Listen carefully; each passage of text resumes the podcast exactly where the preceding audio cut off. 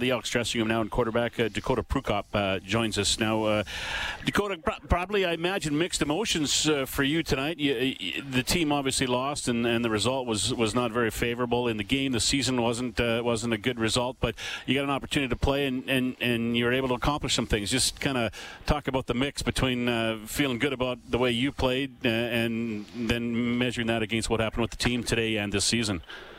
Yeah you know, it's been a rough go. You know, we uh, there's a lot of good guys in this locker room, and you know, we had high hopes for this season, and you know, things didn't go our way.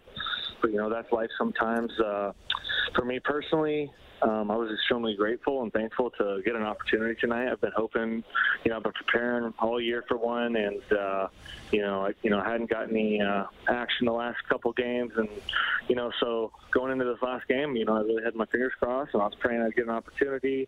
You know, sadly, I wish I would have done more with that opportunity, um, but you know, it was a it was a lot of fun, and it was really great to kind of get on the field with the offense for the first time. Um, you know, run around with the guys and um, start to develop a little chemistry.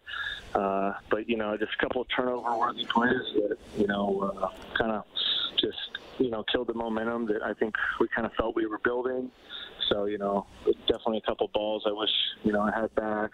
You know, put you know a little more, put a little more juice on a couple of those balls, get them out there a little more, give a chance to the receivers to go make a play. Um, so you know, you know, thankful that I got an opportunity, um, especially with these guys. It's great with high character men, but just you know, wish I could have done more with it. You, you seem to have some success with the deep ball uh, when you came in, and how how difficult was it to kind of get in a rhythm uh, coming in and play something obviously you haven't done all season?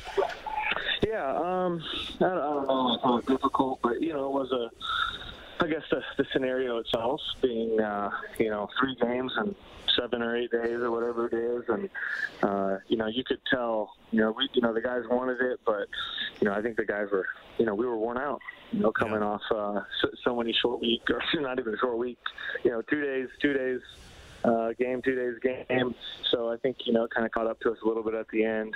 But uh, you know I don't want to make any excuses because I was you know I've been hoping for this opportunity. And yeah, we did have some success early with the deep ball, and I was you know trying to continue that. And um, you know I think I, I threw a couple at the beginning a lot better uh, than a couple at the end. So.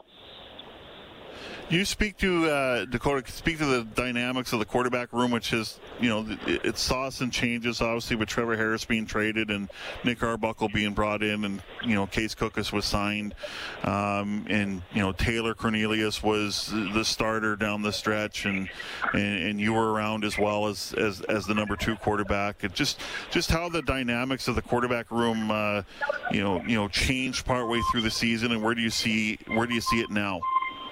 Yeah, um, just like you're saying, it was an interesting dynamic. Uh, you know, not too often do you go through a season with, you know, such kind of, I guess, massive changes on the team and, you know, guys leaving, bringing guys in. Um, but the, the one thing about the uh, the front office here is they bring a lot of high character guys, and you know everyone that's been in our room so far, you know past and present, are all high character men. So you know guys get along great. They love to compete, love the game. You know real students of the game. So when you got a group like that that you know loves to work, loves to game prep, loves to you know prepare uh, week in and week out, you're gonna you're gonna build camaraderie just because you're around each other so much.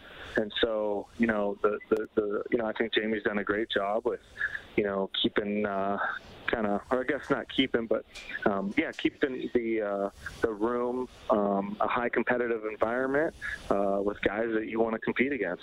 So I'm looking forward to next year. Um, you know, being with the same group and uh, competing, and I think it's going to be a great uh, training camp competition. Thanks for your time, Dakota. Appreciate it. All right, thanks. Bye.